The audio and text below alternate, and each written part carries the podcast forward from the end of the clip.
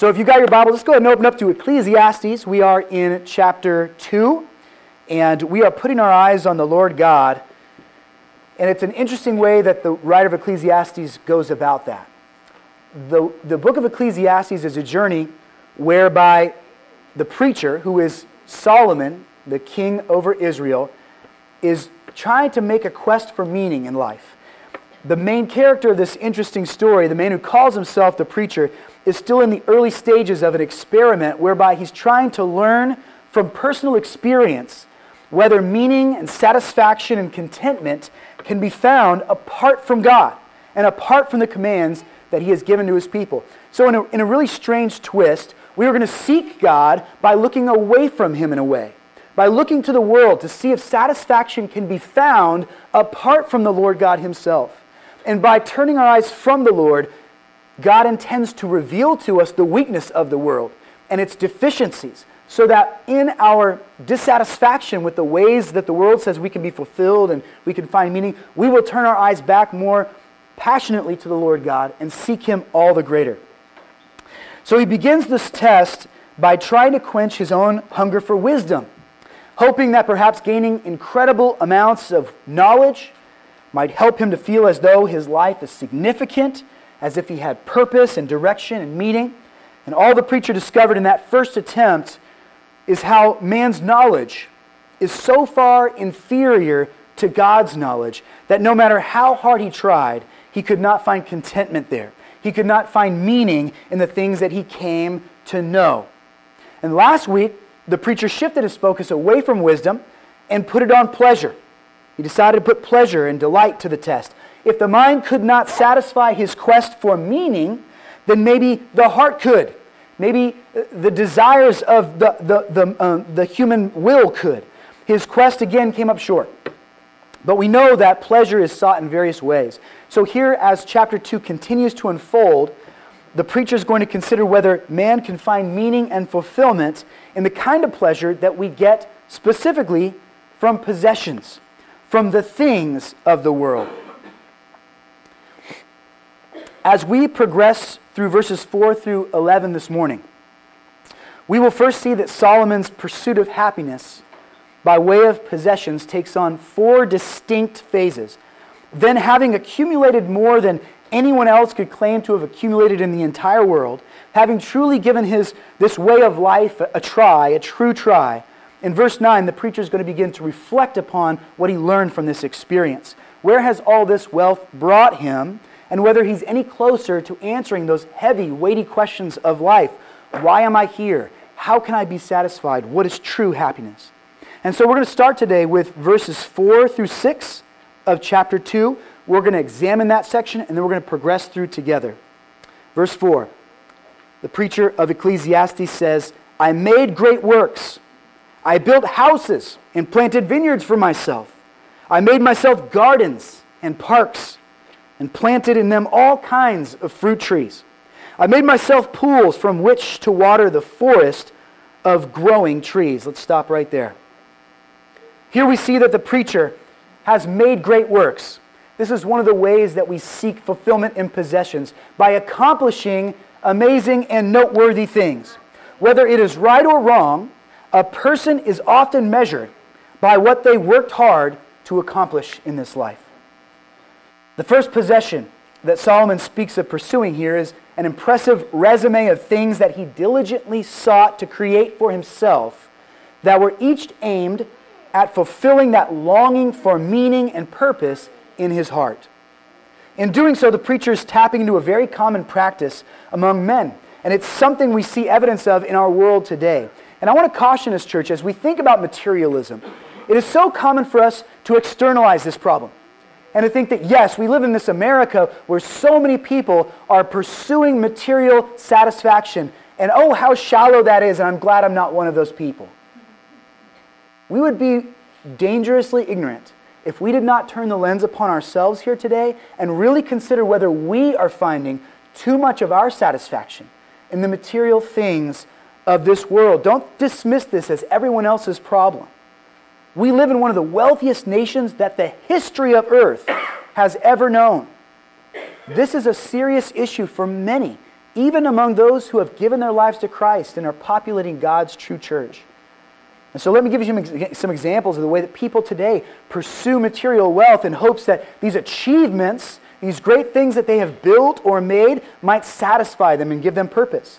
How many TV shows are on your glowing box right now about home improvement and about how you could buy an old house and customize it, make it exactly the way you want it to be? How many of us have in, embarked upon huge renovation projects in our own homes. We've lived uncomfortably for months at a time while our kitchen was upside down. We've washed dishes in the bathroom sink, trying to restore our house or make it nicer so that it would fit our desires, so it would be the, the house that we really want to live in, our dream home. We often think that if we can build for ourselves our own little castle, that we can maximize the enjoyment we get out of this life. And we might be closer to becoming that happy person we really want to be. Others try to build their own personal image. Rather than building their home, they're looking at their physique. They're spending hours and hours in the gym. They are spending countless dollars on their wardrobe. They're spending an hour each day in front of the mirror putting on makeup and making sure that they look exactly the way they want the world to perceive them. How much time do we spend in building an image that we want the world to not only accept, but to love and to appreciate? For others, and this might seem like a, a far more noble goal, the thing that we're trying to build to fulfill ourselves is our family.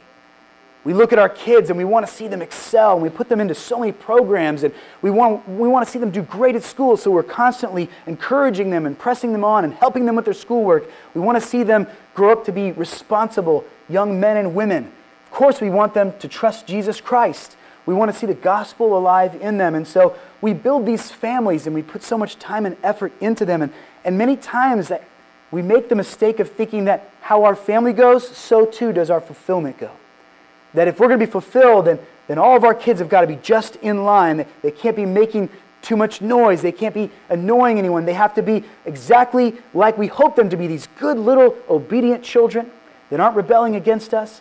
We want our spouse to, to meet our needs. And so we build up these families in hopes that they will fulfill us.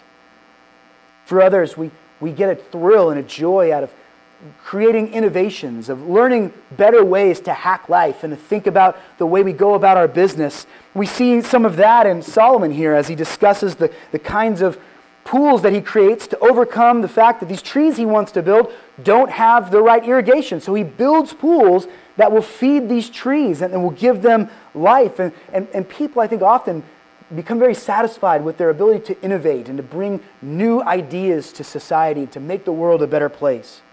We want to create, don't we? We were made in the image of a creator God. Was not man initially given a mandate again and again and again through Genesis, the first book of the Bible, to multiply and to fill the earth with the human beings that they have helped to create. So creation is a part of who we are, I think. But it's not always easy to discern whether our desire to build and to create is noble or presumptuous. Is our yearning to make life into what we want it to be obedience to God and His command to be fruitful and multiply? Or are we expressing the same discontent that Adam and Eve did when they ate of the fruit of the tree of the knowledge of good and evil and determined to be like God, desiring to express the freedom and power that really only belonged to Him. They wanted to make good and evil what they wanted it to be. And so man has, in some ways, through this desire to create and to make the world his oyster, has desired to move away from a God who says, The world is what I have made it to be.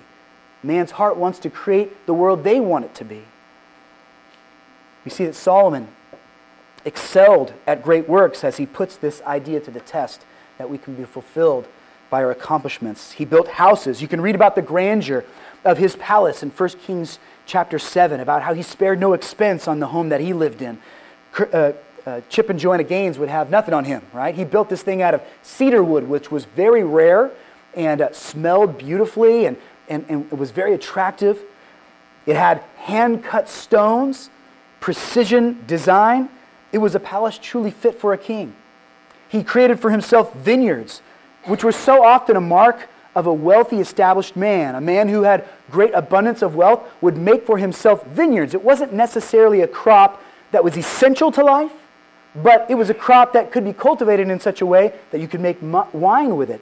Now life is more than just getting by. Now you're enjoying life. Now you're celebrating with wine. And so he made vineyards for himself. He had gardens and parks and orchards built to his specifications. He made these engineering innovations to show his wisdom could be made a reality through the people that he directed and the work that they did. Israel itself reached its economic and political peak under Solomon's leadership. The whole nation benefited from the productivity of this wise man. Because the preacher of Ecclesiastes is essentially a ghostwriter for King Solomon, we understand the temple of God to be his crowning achievement. David was not able to build God a temple, but his son Solomon fulfilled the task. And the temple, though it is not mentioned here, is mentioned later on in Ecclesiastes in chapter 5, so it is in view. What King Solomon accomplished in his time is likely more than we will ever accomplish in our own time. And yet, on our own more attainable scale, we tend to assess our overall personal value by what we have been able to make happen in our lives. What have we been able to achieve? Have we been successful in the ways we desire to be successful? I have no doubt that Solomon did derive some pleasure in these great works that he accomplished. There was some joy to building these things and seeing them realized. Also, in dreaming them up. Don't you have fun thinking about things you might be able to accomplish in the future and planning for them and, and setting goals for yourself? There's a lot of joy to be had in dreaming about what you might be able to accomplish one day. But the preacher does not say that any of these great works quenched his appetite for meaning and for significance. Great works are not enough to definitively satisfy the heart of man. When we think of the great works that man can accomplish, my mind goes to one that I will never be able to accomplish myself. Is there anything more impressive? Is there any more noble building project than growing a human being in your human body? Women who have had babies, think about that great accomplishment. Nine months of incubating a human being that starts off as the smallest, minute organism. A mother is going to accommodate that new one. She's going to allow her own body to be displaced. She's going to have to eat for two. She's going to have to deal with nausea and short sleep and constant running to the bathroom. She's going to look forward eagerly to this new arrival, imagining what they will become, imagining what wonderful joys she will experience from this great gift that comes from the hand of God. And then that day comes, and labor is complete. Everything checks out fine. Mom and dad take that baby home to a safe, quiet house, and you'd expect just fountains and fountains of joy. But often, the opposite is the case. Before too long, that mom who expected to feel elation and joy and delight in her precious little baby begins to feel sad. Some women in this room have probably experienced that. There's almost a sense of depression that begins to creep in. Could there be a more noble and beautiful creation that man could make than another human being? But even in that wonderful context, that blessed by God context, there can be this sense of almost unfulfillment after a child comes. It's called postpartum depression. It begins to cast a shadow on the heart. There's no doubt that some of that is simply the body's attempt to deal with a myriad of hormones and chemicals that can overwhelm a woman's body when she goes through that wonderful miracle of physical childbirth. But I have to think that perhaps there's some existential question marks that contribute to that postpartum depression as well. Shouldn't I feel complete? Why am I still longing for something more? Shouldn't I be satisfied in, in this wonderful gift? I'm so prepared. How can I be afraid that, that the world's going to hurt this child? That, that this, this parenthood that I want to give for them won't be enough? Or that, that the world will somehow spoil this magical blessing? We sometimes feel a very palpable sense of letdown after we finish a great task or accomplish something extraordinary? Is this indicative of these kinds of accomplishments not being able to satisfy the mind of man in which God has put eternity? There's actually a term that has been coined to describe this feeling of letdown. It's called summit syndrome. It is partly a natural response that makes a person who's worked so hard to accomplish something great then take a time to rest and relax. But it's partly because the mind is trying to come to terms with the fact that this accomplishment, which took so much of their efforts, is in, in relation to the rest of the world actually quite small. In the relationship of the rest of time and, and the existence of man is usually not that great of a deal. And so man is humbled at the scale of their accomplishments and how surprisingly these great works don't solve our longing for greater meaning in life. And so the preacher of Ecclesiastes sees this in verses 4 through 6. And then in verse 7, the preacher bought many things. He took the money and the resources that he had and began to just purchase different items that he thought might bring him satisfaction and joy. I bought male and female slaves and had slaves who were born in my house. I had also great possessions of herds and flocks, more than any who had been before me in Jerusalem. It shouldn't be hard for us to relate to this drive to get more, although what Solomon buys is not what we would buy today. We live in a society that is, however, driven by the want for material wealth. Many typical, typically view what, what they have, what they possess, as a form of power. The more we have, the more we continue to get what we want. If I have a great reserve of savings, then whenever something pops up that I would like, I just go out and I buy it. I get it for myself.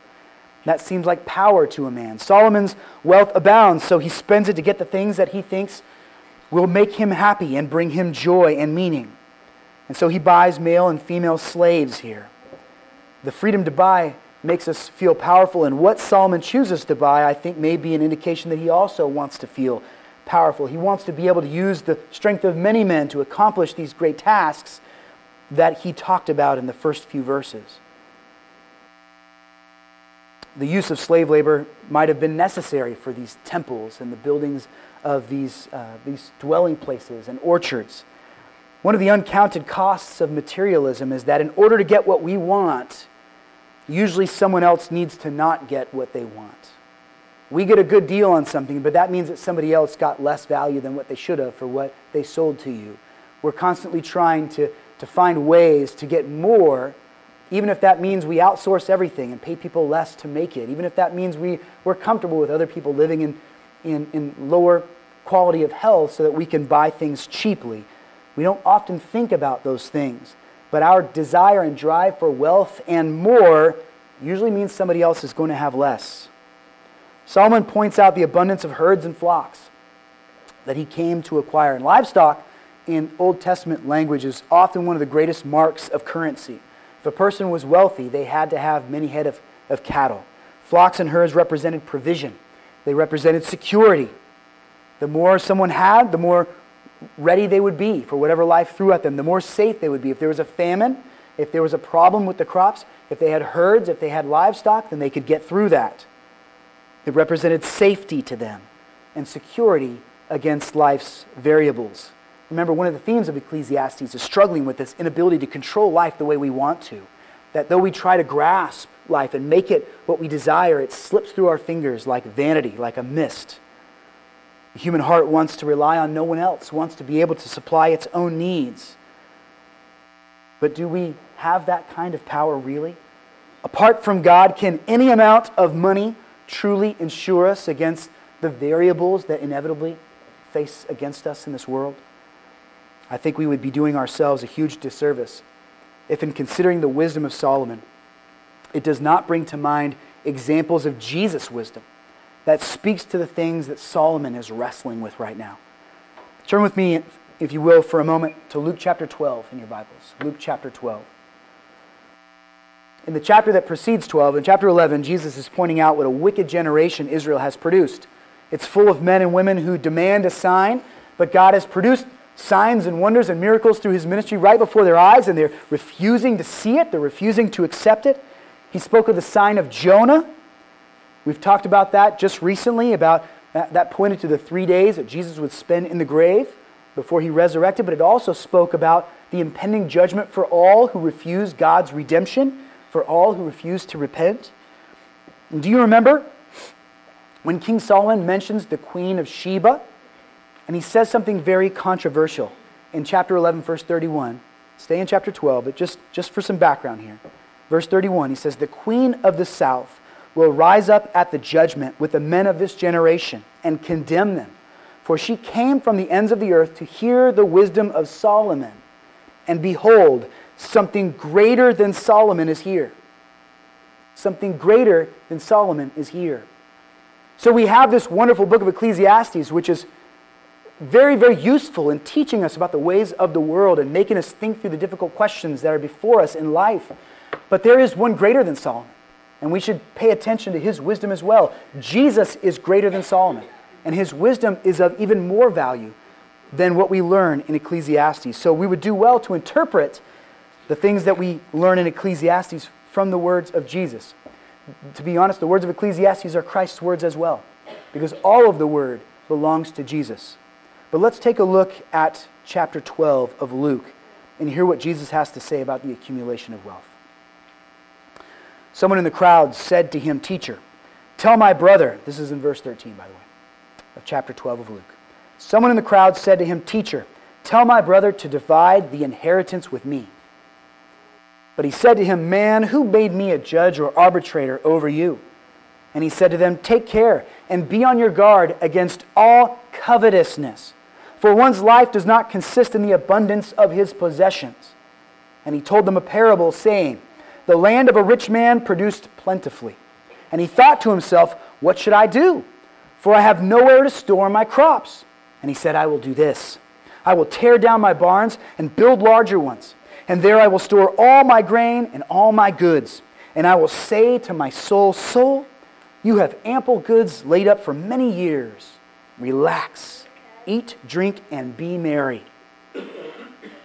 But God said to him, Fool, this night your soul is required of you. And the things that you have prepared, whose will they be? So is the one who lays up treasure for himself and is not rich towards God.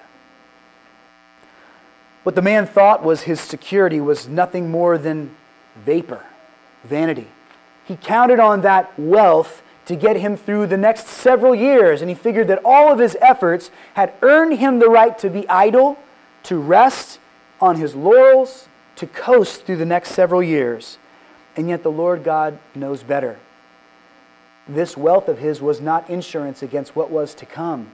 He had no control about the end of his days, and his thoughts were only for himself. He was not thinking of ways that he might live in, in glory and in honor to the Lord God who provided this amazing pro- crop in the first place. There's a song uh, by a group that I really enjoy, a worship band called King's Kaleidoscope, just recently came out. It's called Aimless Night. And it talks about the futile ways that man tries to satisfy his own soul. So it coincides really well with what we're learning here in Ecclesiastes. And one of the lines continues to come up to my mind when I'm studying in Ecclesiastes. He says, So where does the garden blossom deep within my soul? All I know is striving for this harvest of fool's gold. You know what fool's gold is? If you've ever spent time down on the beaches of the Delta, you've seen plenty of it. Fool's gold is the shiny, pretty material called pyrite. And it's found mixed throughout many of the sands in our region here. And when I was a child, I used to think, this is real gold. If I can collect enough of this stuff, I can buy a Nintendo finally and be like my friends. And so I remember being out at a beach one time and sifting through and carefully trying to pluck these tiny little shiny pieces of what appeared to be gold out of a handful of sand and putting it in a tiny little cup. And uh, my stepdad came up and saw me doing it, and he just laughed and turned around and let me continue trying. Eventually, he came up after quite a while and said, I hate to break your heart, buddy, but that's not going to get you a Nintendo. It's actually quite worthless. It might seem to be valuable, but in reality, nobody wants it. The idea that owning a great many things can plug the hole in our happiness bucket is nothing more than a fable. It is a powerful fable. It is an overwhelmingly popular fable, but one that will prove to us time and time again material wealth will never be enough. The abundant life that so many are yearning for is not about the quantity of goods that we can call our own. Here in the second portion of verse 7, we also get our first glimpse of a key component of the possessions game. When you start to live for your possessions, how does that affect you? How does the preacher describe how it affects you? He says that he had collected more than any who had been before me in Jerusalem. You start to see the way that's impacting his view of others. When our possessions begin to serve as our sense of meaning or accomplishment, it will inevitably stir in us a natural inclination towards covetousness and comparison. I sure do like what I have. In fact, I love what I have. But is it as good as what she has? Would I be happier if I had what he's got? That's one of the problems with possessions, friends. There's always something better to get. How long will I enjoy the things that I have purchased to please my desires? Only as long as it takes to see someone else enjoying something that I don't have in my own possession.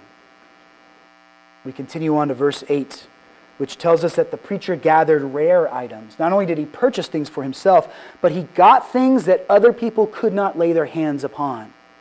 Perhaps verse 7 focuses more on quantity of goods, while verse 8 is making us think about the quality of goods or the rareness of goods. I also gathered for myself silver and gold and the treasure of kings and provinces. I got singers, both men and women, and many concubines, the delight of the sons of man. Treasure, by its very nature, is something rare and exclusive. There is an allure to gaining something that not everyone can have.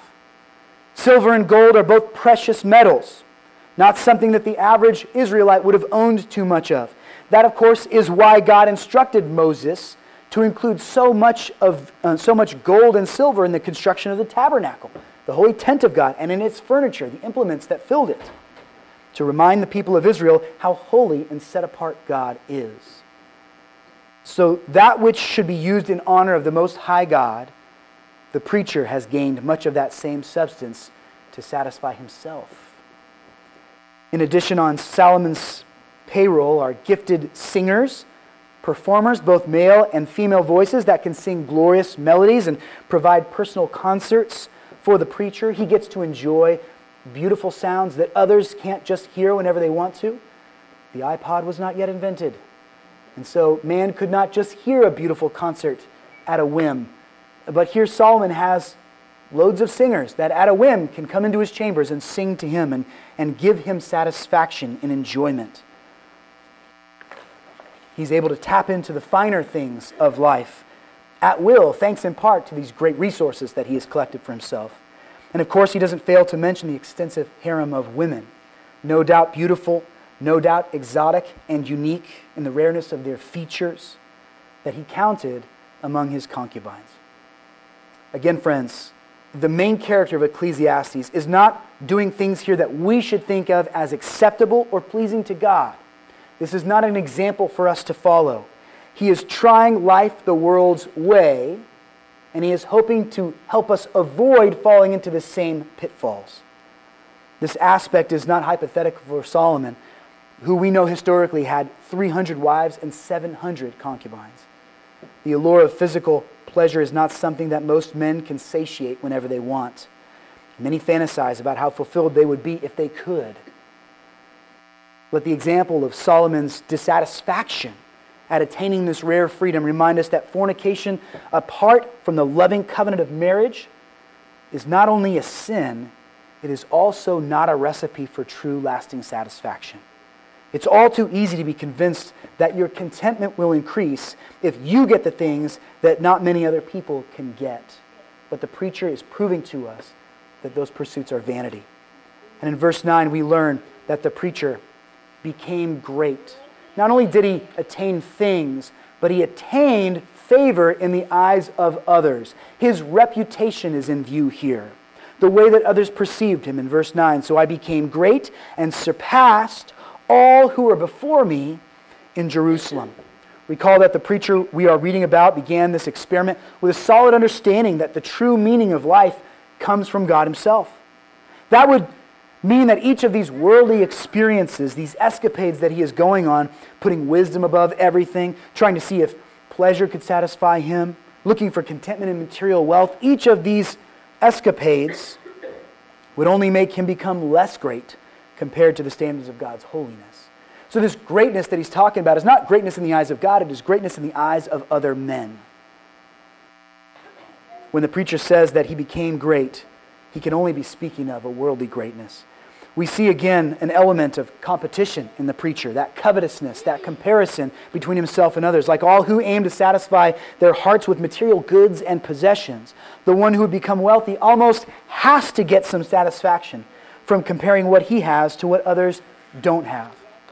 In 2018, there was a, study by Andrew Jebb, who's a doctoral student in the Department of Psychological Sciences at Purdue drew a lot of attention. There were many articles written about this study.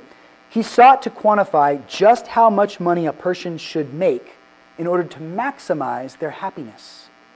He was putting to, theory, uh, to test this theory that the more you get, you don't necessarily get happier. And so he ran extensive polls and, and, and examined many, many different people at different stratas of economic wealth. And the determination that he and his team came to was that for America, about $75,000 worth of income is what you really want to make if you want to be happy in life. Now, I don't believe that.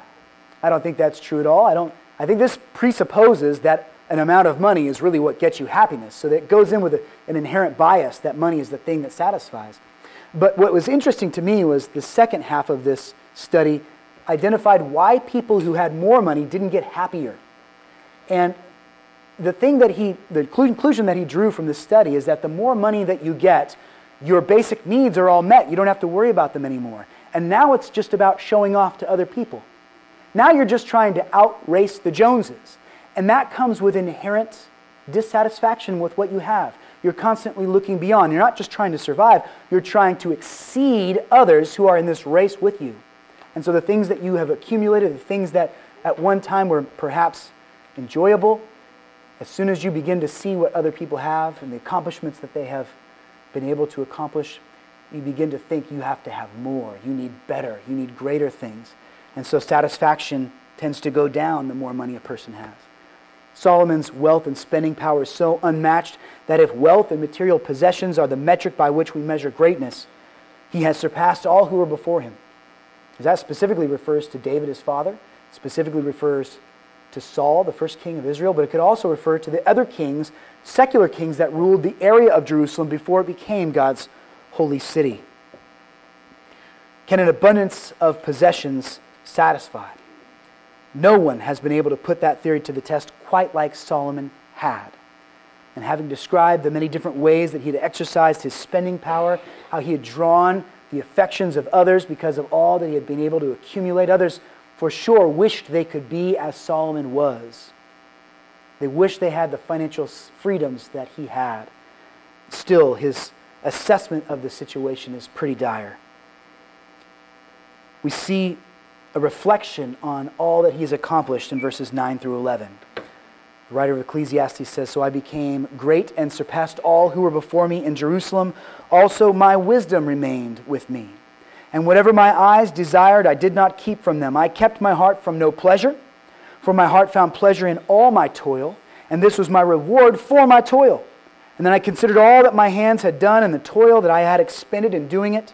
And behold, it was all vanity and striving after wind, and there was nothing to be gained under the sun.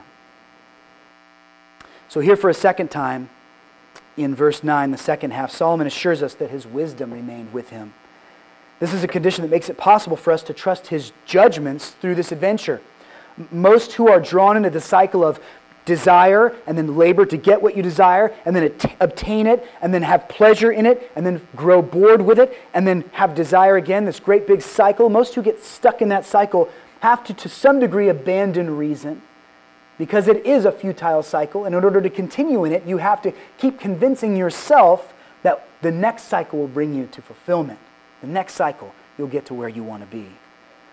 But he did this with his thinking cap on. He experienced this pleasure through goods with a clear mind, with a mind that reflected on truth. That doesn't mean he only dabbled in the idea. We see in verse 10 here, and whatever my eyes desired, I did not keep from them. I kept my heart from no pleasure. So he's going all in in this pursuit. He hold nothing back.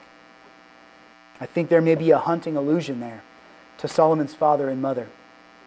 King David set his eyes on something that he should not have set his eyes on, right? This woman Bathsheba, who was bathing on her rooftop, and he saw her beauty, and though she was a married woman, he desired her, and it led to the greatest, darkest moment of his, of his tenure as king. He went and lay with Bathsheba. A baby was conceived. They tried to cover it up, but the truth kept coming to the surface, and eventually he ended up causing the death of Uriah, who was Bathsheba's husband. That son never lived, it was stillborn. And so there was great grief and anguish over this policy of going after whatever your eyes desire and keeping nothing from your heart. The vanity of this pursuit is not because the preacher failed to get the things that he wanted. He got all the things that he wanted. He built all the things that he wanted. He got the respect and honor that he wanted. It's not because he failed at creating great and mighty works. His works were incredible. He owned whatever he desired. The vanity of this pursuit lies in the fact that man cannot be truly satisfied with any good beside God. The thing we need the most is the thing that we are not, and it is not a thing that we can obtain on our own all of Scripture, if you think about it in grand terms, can really be divided into two types of revelation. We call them law and gospel. Much of the word is spent showing us that when we dwell in this mindset of the law, when we think that we can obtain to great things, when we believe that through our own efforts we can return to this God that our sin has separated us from, that we fall short again and again and again. Remember that the Apostle Paul told us that the law was like a tutor for us, it revealed sin. Law was given so that sin may, I quote, abound, right? That doesn't mean that God desired sin, but what he desired for us to see is that apart from the grace of God, sin will and must abound.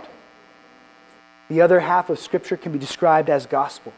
The gospel is the wonderful, graceful truth that there is an alternative. That if we would humble ourselves, if we would be humbled by the Spirit of God and realize that we cannot attain a relationship with the Lord God apart from His merciful hand, then He has sent His Son, Jesus Christ. That Jesus Christ has come and lived the perfect life that we could never live. That He has given this life as a sacrifice willingly, dying and becoming a curse for us, being nailed to a cross his body broken, his blood flowing out, so that in his death, all the sins of his chosen people would be put to death forever. That is gospel. On the third day, he rose triumphant over sin and death, and everyone who puts their faith in him will benefit eternally from the sacrifice that he was willing to make. The law drives us either farther away from God or it drives us to God. When we see our inability to satisfy our hearts, to find contentment. We will either, in pride, pull ourselves up by our bootstraps and try harder and face more and more disappointment, or the Holy Spirit will humble us and we will realize that we need to turn away from this endless, fruitless pursuit, that the only true satisfaction that we can have is in Christ. So, which portion would Solomon's experiment seem to exemplify? It exemplifies not the gospel, but the law. Here is a man who is working to try and please himself, and every effort made in that regard can be nothing but disappointment. That's what the law was given for, and that's where the pursuit of pleasure and possessions inevitably is destined to take us. An unsatisfaction that comes when we realize that we can't obtain which we, that which we do not have but so desperately need. Though there was pleasure in this pursuit, and I don't want to paint the wrong picture here, it's not like all of this activity led to no smiles and fun whatsoever. That would be a lie. He enjoyed the pursuit at times. He felt some feelings of satisfaction in these sinful pursuits. But we must see that pleasure is not a sufficient target. Pleasure itself is fleeting. and an unworthy aim in comparison to the eternal truths that we ought to rather be captivated with. In verse 11, Solomon considered all that my hands had done and the toil I had expending, expended in doing it. His personal reflection is urging us to do the same. Brothers and sisters, count the cost today of this mindset that material wealth will bring you joy, that you will be satisfied and happy in so much as you could obtain the things that you think will put a smile on your face and happiness in your heart. One of the costs of this pursuit is isolation. The more you compare yourselves to others, the more you divide yourself from them. The more you keep for yourself, the less compassion and generosity you have for the people around you. Note the repetition of the phrase there, for myself, in the first eight verses of Ecclesiastes chapter 2. He says, Enjoy yourself, how, how to cheer my body with wine, planted vineyards for myself, made myself gardens and parks, made myself pools, gathered for myself gold and silver. He's constantly thinking about himself. To pursue wealth often comes with the unseen effect of fixing your attention upon you alone. And in an ironic twist, the word vanity, which literally translates in the Hebrew here as a mist or a vapor, in the English language, we use that word to also describe one who is unhealth, uh, unhealthy in their fixation on themselves, right? Somebody who is vain, constantly looks at themselves. And that is where this pursuit of happiness through material goods inevitably leads us. Another cost is self deception. To enjoy the, mo- the momentary rewards of materialism, we have to hide our eyes from eternity. We have to pretend like all that matters is what is right in front of me. One of Jesus' most famous and powerful parables is the parable of the soil, in which the seed that the farmer spreads is considered the gospel of Jesus Christ. The soils that that seed lands upon represent the hearts of different individuals and the way that they re- respond to the gospel. And the fruit that eventually we hope will grow up from those seeds is the results of true faith in the life of one who believes. Matthew 13, 22, just one portion of that parable here says, As for what was sown among the thorns, this is the one who hears the word. But the cares of the world and the deceitfulness of riches choke the word, and it proves unfruitful. You might have missed that as you've read that in the past. Many of you are familiar with this parable. What is the thing that chokes out this little seed that finds itself starting to grow but is choked out by the weeds and the thorns and the thistles that surround it? The cares of the world and the deceitfulness of riches specifically. If the things that we accumulate take our worshipful love, if they distract us from focusing on the Lord God, we're not giving our worshipful love to the Savior. If we spend all our time or thought on our possessions, we are by default not spending that time and thought on eternal things. Life is in some ways a zero sum game. There are only so many hours in the equation of your life. They have to be spent one way or another. And there's probably fewer than, than you think. Those hours will be used for one thing or another, but you only have so many of them. The Lord would have you use them on what really matters the Lord would have you enjoy eternal things, things that will not pass away, things that cannot be stolen away from you or corrupted, things that will not come to you and then you'll realize they were falsely advertised and, and not as good as you had hoped. I want to conclude by looking at a passage from Deuteronomy 17. Turn your Bibles to Deuteronomy 17 if you like. We're just going to read through it briefly. I want to set it up for you, though. Israel was led by God. They were operating as a theocracy. God was the head of Israel. He spoke through his prophets and his judges to lead them. But the people of Israel were growing discontent.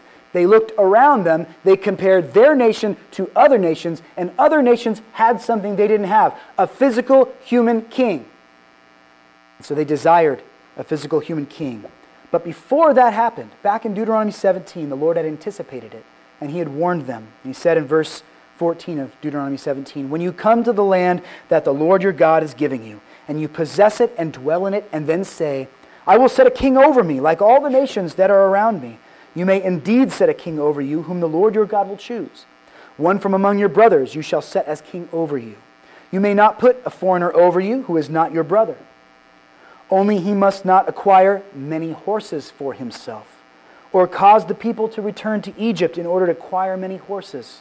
Since the Lord has said to you, You shall never return that way again. And he shall not acquire many wives for himself, lest his heart turn away, nor shall he acquire for himself excessive gold and silver. You see that list? You see how it is almost verbatim describing the pursuits of Solomon.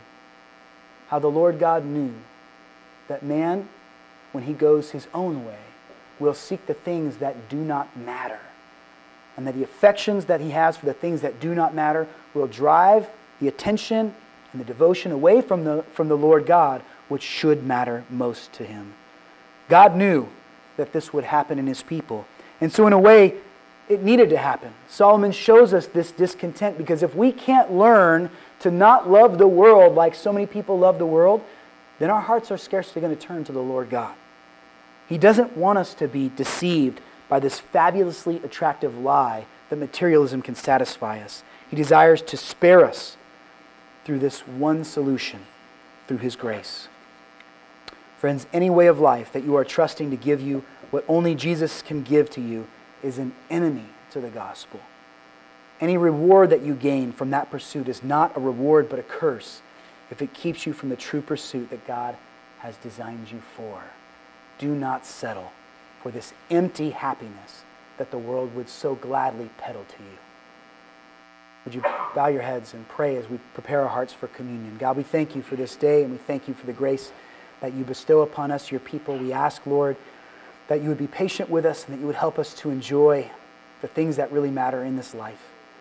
Father, each one of us probably has some pursuit that is interfering with our love for you. I pray, Lord God, that you would make it clear to us, that you would cause us to love it less these are not necessarily bad things in many cases, Lord God, but they become bad for us when they eclipse the joy and the beauty of Jesus Christ and the work that he has done to atone for our souls.